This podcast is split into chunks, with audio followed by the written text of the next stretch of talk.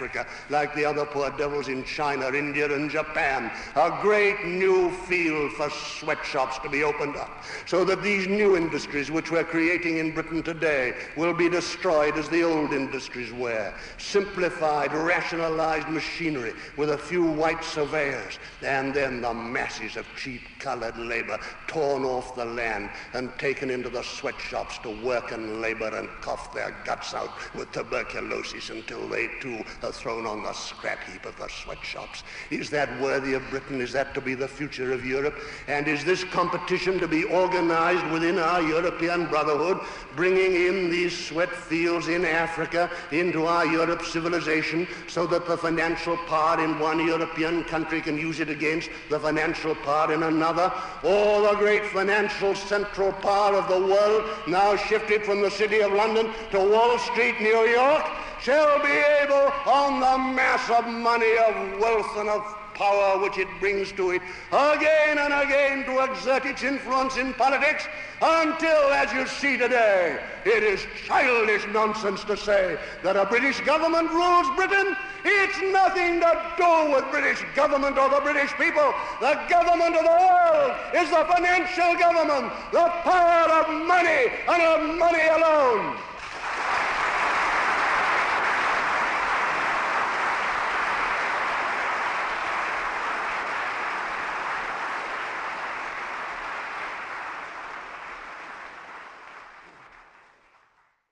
First and foremost, I want to say thank you to my Lord and Saviour Jesus Christ. I said, Those who bring evil against me will not prosper. I said, Those who stand in the dark can never come into the light. All praise be to the one and only true God, Jesus Christ.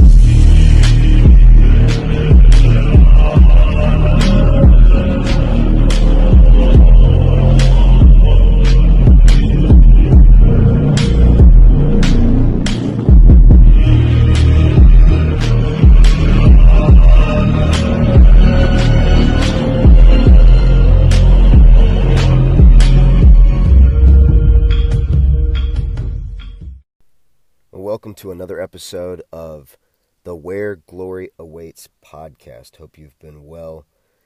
I've been well chasing the horizon and uh, some good seasonal work preparing for Christmas. Um, and during that time, I've been reading a lot about a man named Peter Kemp. Uh, Peter Kemp passed away in 1999, I believe. He has three memoirs he's written uh, Always with Honor, No Colors or Crest. Always with Honor is about his time in the Spanish Civil War. No Colors or Crest, his time in the European theater of World War II. and then he has a third memoir about his time in the Pacific Theater during World War II. And I can't recall what that memoir is called uh, at the moment. But all three are published by Mystery Grove Publishing Company. Uh, Mystery Grove Publishing Company also publishes uh, a piece uh, either by or on. Uh, and I'm blanking on his name right now too, but he's the guy who was the leader of the White Russian opposition movement to the Bolsheviks. So if you remember the Reds versus the Whites, uh, this guy was in charge of the Whites, and I'm seeing his face. Wrangel, W R A N G E L, Pyotr Wrangel, um, and and they have one Storm of Steel, which is on World War One. So great military history um, that should interest you if it doesn't, especially uh, for guys. Uh, you you want to keep your martial spirit inflamed and informed. So, military history, particularly uh, first person memoir accounts, are are beneficial, and it's the kind of company that gets banned under the new Twitter regime. So, it's a company that's got a lot going for it.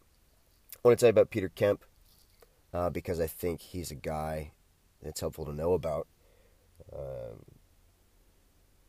I think his life commends itself to imitation in a good number of ways. He clearly had book smarts uh, because he graduated from Cambridge.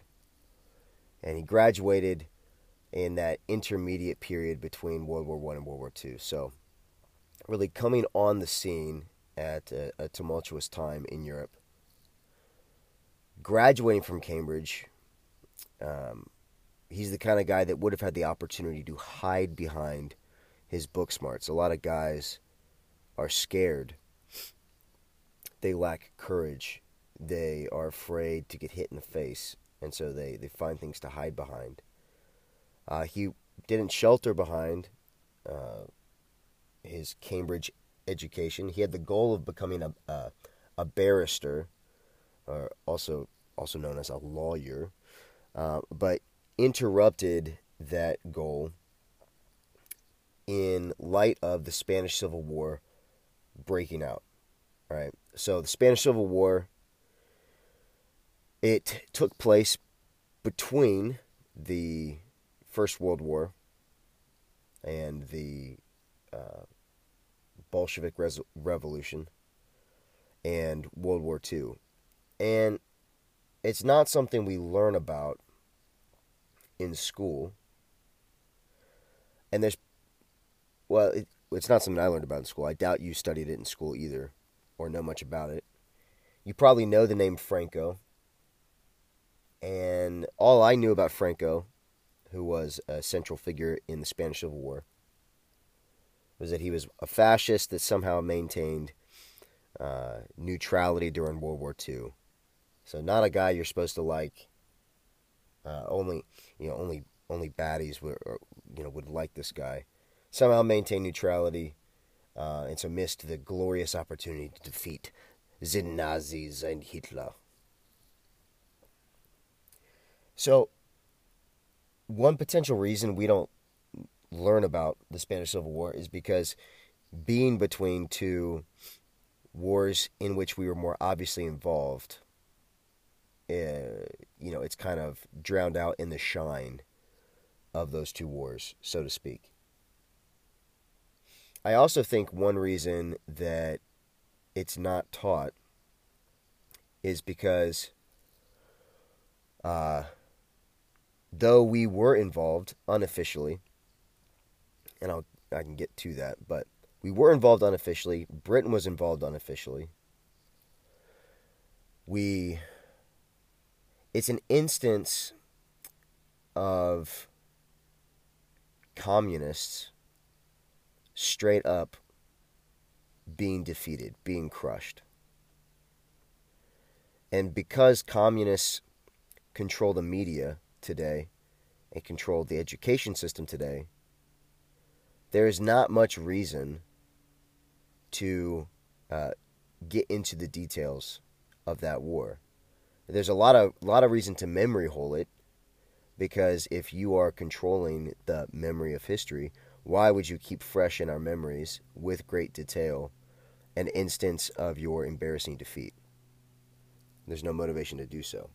So I think in part it's it's a memory hole situation. Uh, you might, you know, in addition to Franco, the one thing in your mind about the Spanish Civil War might be La Guernica. Right? If you, uh, I think it's Picasso. If one of Picasso's most famous paintings is, it's oftentimes large in size and has a feel of a mural. And, you know, Picasso has that disjointed, uh, aggravating style. And there's a bull and there's people screaming, and it's supposed to portray the the bombing of this town of civilians by the nationalists, by Franco. So, those are two things you remember. Franco's a bad guy, evil, Hitler type figure, somehow maintained neutrality, and he bombed civilians. And that's supposed to be bad. Now, uh, I'm going to hold off on commenting too directly about La Guernica now because I want to hit it when I get to propaganda. But it's just very interesting. Just note, you don't know much about this example of communist military defeat, uh, a, a defeat that happened in spite of American backing, British backing, Canadian backing.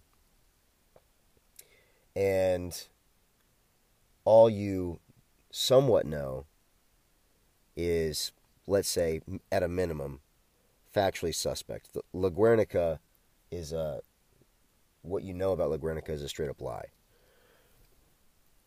And then Franco is not as uh, flat a figure as you might want to imagine. But anyway, the Spanish Civil War breaks out. Uh, so the Bolsheviks, having secured power in Russia, then went on to incur. How, how did the Spanish War come about? The Bolsheviks, having established power for themselves, they went on to start um, communist political parties, Bolshevik inspired political parties in the various nations of Europe. These were called uh, Popular Front. I think it was called Popular Front political parties. And obviously, the goal of each Popular Front party would be to gain popular support, ascend to institutional authority in a country, and then offer that nation up to the globally focused communist machine. Right? So sacrifice that nation on the altar of Bolshevism with the popular backing of the people. And that Popular Front movement had great success in Spain. In fact, it had such success that, uh, as if I'm remembering Kemp's writing correctly, his account correctly, uh, they won the presidency. An explicit communist won the presidency of Spain. And um, in response to that, uh, the generals at the time understood that that meant the death of the nation if it wasn't opposed. And so, out of their loyalty for their nation, they declare war. And, you know, they made it very clear that we're not declaring war on Spain, but rather on behalf of Spain to protect her from this communist threat. The, the generals recognized that there was no sanctity to democracy. There's no sanctity to democracy. If the people, for whatever reason, elect one who will destroy them, then over and against the people's wishes, it's the duty of good men everywhere to stand up and uh, and intervene. And an example where this didn't happen would be Rhodesia. Now, uh, it's it's not as directly a people bringing upon themselves their own demise in Rhodesia because it was minority rule, and so uh, the majority kind of, for a while, had been in, infected by by communism. It's no surprise that they then voted for communism. But uh, through the maneuverings of Britain, uh, you know, espionage and bullying, etc., etc. Um, a communist terrorist was uh, placed in the position of president over Rhodesia.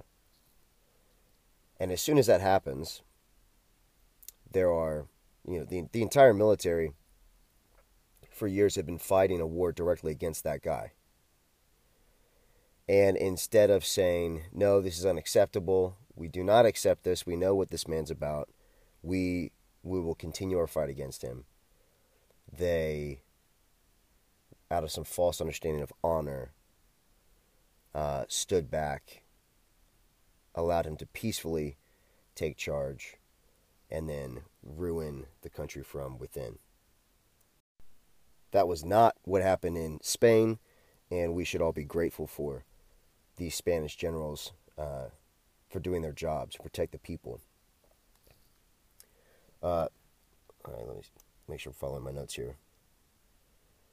So, military revolt, generals declare war against the communist regime. So now there's two sides, right? You have the side of the generals, and then you have uh, the side for the communists. On the side of the generals, uh, you had this, uh, you had the Falange, or the I, I don't I'm not even gonna try to pronounce it correctly, but so Falange, which was a fascist group, and if I'm understanding them correctly, a more secular fascist group. You had the Requetés, uh, and think of these guys as tradcaths. Um, so, super loyal to the Catholic Church and tradition. They so they were uh, they self-identified as traditionalists. Interestingly enough, they came into existence years prior over a dispute of the monarchy. Um, they did not want Isabella to be queen because they they believed in a patriarchal monarchy that only men could sit on the throne, uh, and that was that was a belief, a traditional belief. There was actually from uh, a, French royal family tradition. Spain's long-standing tradition had been okay with uh, the chief monarch being a lady. Now, obviously, they can still claim to be traditionalists because fundamentally they are recognizing a truth about the created order. So they're being more traditionalist than their own country's traditions there. But they came into existence. There was a big war between them and those who were for the queen. That group maintained its identity and existence and then when, when the Spanish Civil War broke out, obviously they're going to see the communists as a grave threat to the existence of all that's good, true, and beautiful in Spain. And so they joined the side of uh, the generals. And as you read Kemp, he spent his first bit of time with them, these tradcaths. And uh, if you read this book, uh, Always with Honor, I think you're going to find that they display very impressive courage that oftentimes overcomes their lack of sharp military training. So you have the Falange, the Requetés, um, and then you have the Spanish Foreign Legion. And so these guys are going to be the dogs of war, the the best trained soldiers, really for any side. Kemp ends his time as as an officer with the Spanish Foreign Legion, um, and these guys really disregarded death. They they it, it, you think of them in the best way as a death cult, kind of like the Marine Corps. Uh, on the side of the communists uh, were the communists. Uh, the Catalans, and so they weren't communists, but they uh, they wanted independence from um, the monarchy of Spain, uh, and well, they wanted independence from Spain, and so they saw allying themselves with the communists as their their best chance of getting political independence on the backside. Now that's foolish because when when in history have we seen a weak group going to a strong evil group that doesn't care about their agenda for help and that turning out well? Think of uh, think of what happened with the the Maccabees, right? The Maccabees eventually go to Rome to help them fight off the Greeks. And what happens? Well, you open up the New Testament and you have a Roman occupation of Israel uh, you, you never go to a wicked and stronger force for help. If anything, you're just putting yourself on their radar. So, the Catalans were fools for it, but it's understandable. They weren't communists, they were just trying to maneuver for their own independence. and they knew that they weren't going to get that. Uh, they didn't have a chance of that by being with the generals, right? Um, you had strong Russian involvement, uh, both with equipment and soldiers, officers, training. Uh, you had milicianos, so these were these would be communist militias that uh, were uh, notorious for just the wicked, grotesque things they would do to people who came under their power. Um, and this would be made up of guys and girls. Um, and then, but that shouldn't surprise you either, right? Because a group that has Bolshevik influence, uh, you know, the, the, Bolsheviks had no problem sacrificing women for the for the sake of their cause. So think of Stalin filling up his military ranks with, you know, millions of women, just disgusting. And then there were international brigades, so the the communists at the time had widespread Western support. Uh, and so you had an entire brigades from other countries as the, as men flocked to help the communists. And that's no accident. It's no strange blip on the radar. Well, how, how could this be, right? The Cold War was about to happen where the entire West was against communism and that's probably too simplistic of an understanding of what was happening in the Cold War. You had American brigades fighting for the communists. You had Canadian brigades fighting for the communists. British brigades fighting for the communists. Uh, the the communist agenda, uh, with various different levels, uh, uh labels rather, was being promoted all across Europe uh, for the sake of enriching global corporate interests. And then you had a few, a few pockets of, popu- of populists and a few strong men that refused to go along with that agenda, and then the goal was to crush those men. So Franco would be an example of a man who was refusing to go along with that agenda. Um, and so the nations of the West uh, gathered their strength to try to crush him.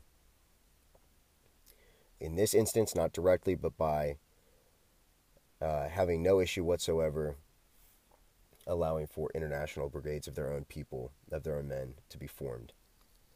Um, and, you know, Kemp, well, before I get to that, uh, no, yeah. So, Kemp joins the Nationalists in spite of so much support for the communists because, uh, one, early on, more truth about the situation in Spain was allowed to get to the people of England than later on. Later on, the truth was more more effectively choked out and propaganda more effectively produced for the communists, right? And La, La Guernica would be a great example, right? You probably think of it as an instance of Franco uh, murdering people. What it actually was uh, was the communists uh, burning burning the city as they evacuated it. So uh, the nationalists were about to take the city, and the communists murdered the populace and burned the town as they left, and then told the world through its propaganda arm, the mass media, mainstream media, that it was done by Franco. So, propaganda like that became dominant in, in England, uh, but Kemp was exposed to some true things about what the communists were about and were doing, uh, and that angered him, right? So here's here's a man who is willing to answer the call to defend good uh, by using his body and violence, looking to violence as the answer, to fight back her enemies, even as many of his own countrymen give themselves in the cause of wickedness. That's a willingness for a man to really be an island at the risk of his own well being and potentially at the risk of, of his ability to ever come home. Uh, the, the nationalists were sufficiently unpopular that it would not have been beyond the pale of, of reason to, for him to be permanently exiled. Uh, word got out what he was doing, and you know, a, a local police officer uh, visited him at his home one one evening when he was visiting home and warned him. Uh, thankfully, it never came to that for Peter Kemp. So you, you see you see an example of a man who uh, has the courage um, and the the fortitude to reject propaganda even as it floods him, to reject the forces of evil behind that propaganda, to defend the good against her foes, and to then answer the, the masculine call of the wild. Uh, it, Peter Kemp r- reminds me somewhat of uh, John Coey. John Coey uh, was training to be an officer in the Marine Corps in the Midwest, I think at Kent State. Um, and then the war in Rhodesia uh, was being fought at the same time as the Vietnam War was being fought. He recognized that our agenda was not actually to defeat the communists in Vietnam. It really it was just theater. And so he removed himself from the states and went and volunteered himself in the service of Rhodesia, who at the time was was actually fighting to win, and and fought to win up to the end uh, when political betrayal ended that effort, and then ultimately hesitancy uh, of of the generals. Right, they acted like General Bragg of the Confederate Army, who paused at the opportune time unto the destruction of his agenda. Uh, but you, you've you got a man who sees a situation that he can address and is willing to cross the waters, cross the seas, cross the mountains to go meet this need. And, uh, you know, I think we are very comfortable being spectators. We, we watch a lot of exciting movies, we watch a lot of television, we read a lot of books where other men are doing great exploits as we go about doing ordinary things. And it's it's very easy to stay within the safety of ordinary things as fictional men go do great exploits. But there, there's no necessary limitation on great exploits to be done only in cinema and, and novels. There are manifold opportunities for great exploits for you to do. And and Peter Kemp lived as an example of a man who said yes to that opportunity and was willing to dare to do something extraordinary. Uh, and it's it, it, it's a he's a good guy to look at to know that you do not have to sit on the sidelines your whole life and then die. A normal man. You you can do that, but you can also go risk it for the biscuit. And uh, you know, almost cost Kemp his life.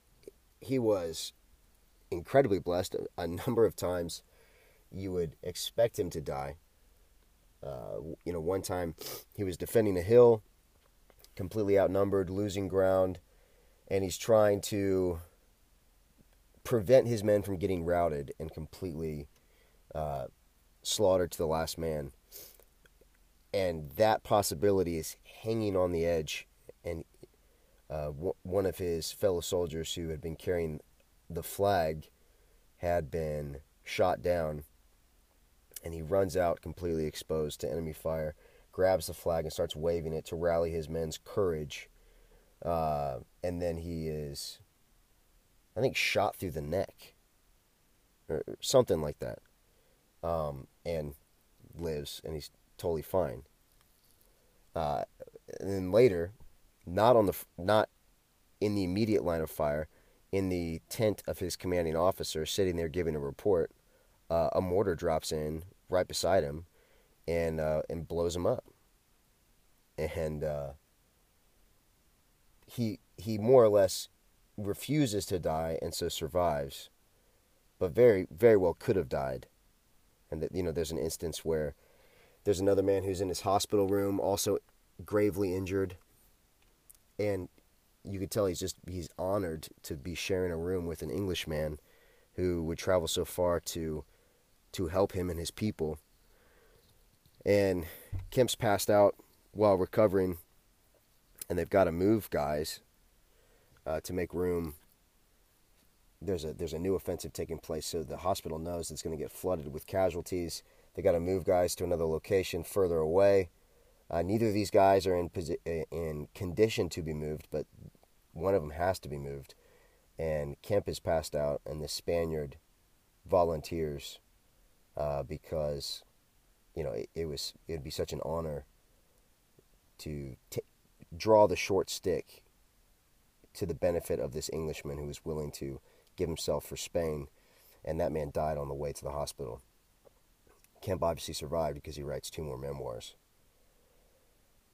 You know, the, the reality is, um, you're going to die. And in the grand scheme of things, it will be relatively short. Now, also in the grand scheme of things, you've got a long time, you know, 80 years of, of good labor to put into life. And then if you have kids, the, their years of life compounds into the effect you can have, right? So that you can directly affect the immediate course of action for 200 years. But on the other hand, even 200 years is short. And uh, it would just be a shame to make peace with mediocrity and normalcy when exploits are available to you.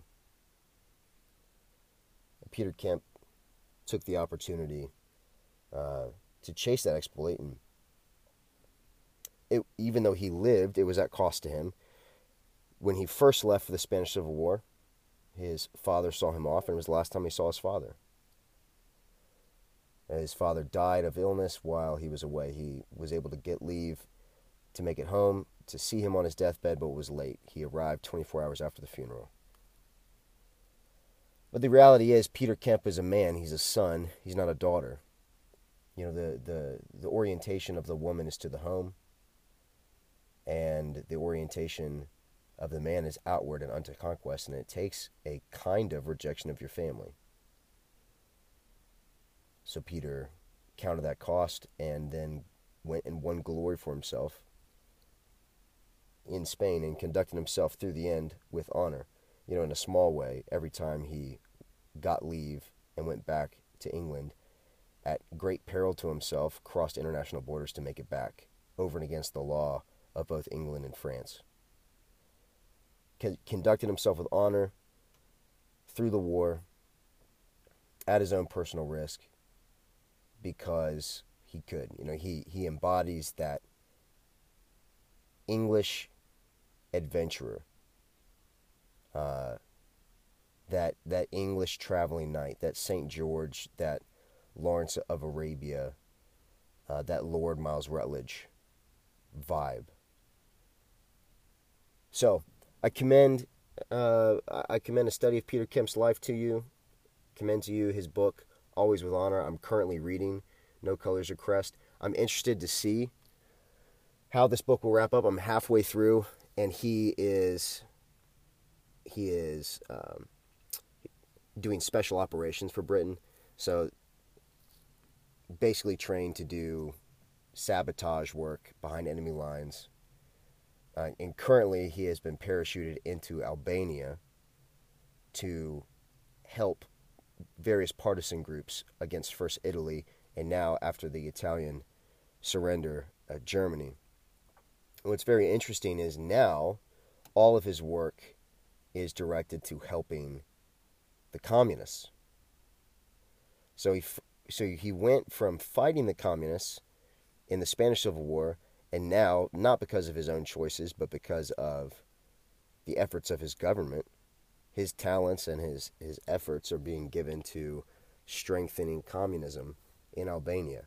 So I don't know what kind of commentary he's going to give to it, but it's very, you know, we've been taught that the the World War II is this good war, this righteous war, but the reality is the war was an effort to advance communism in Europe and to crush any belligerent nations that were seeking to oppose it.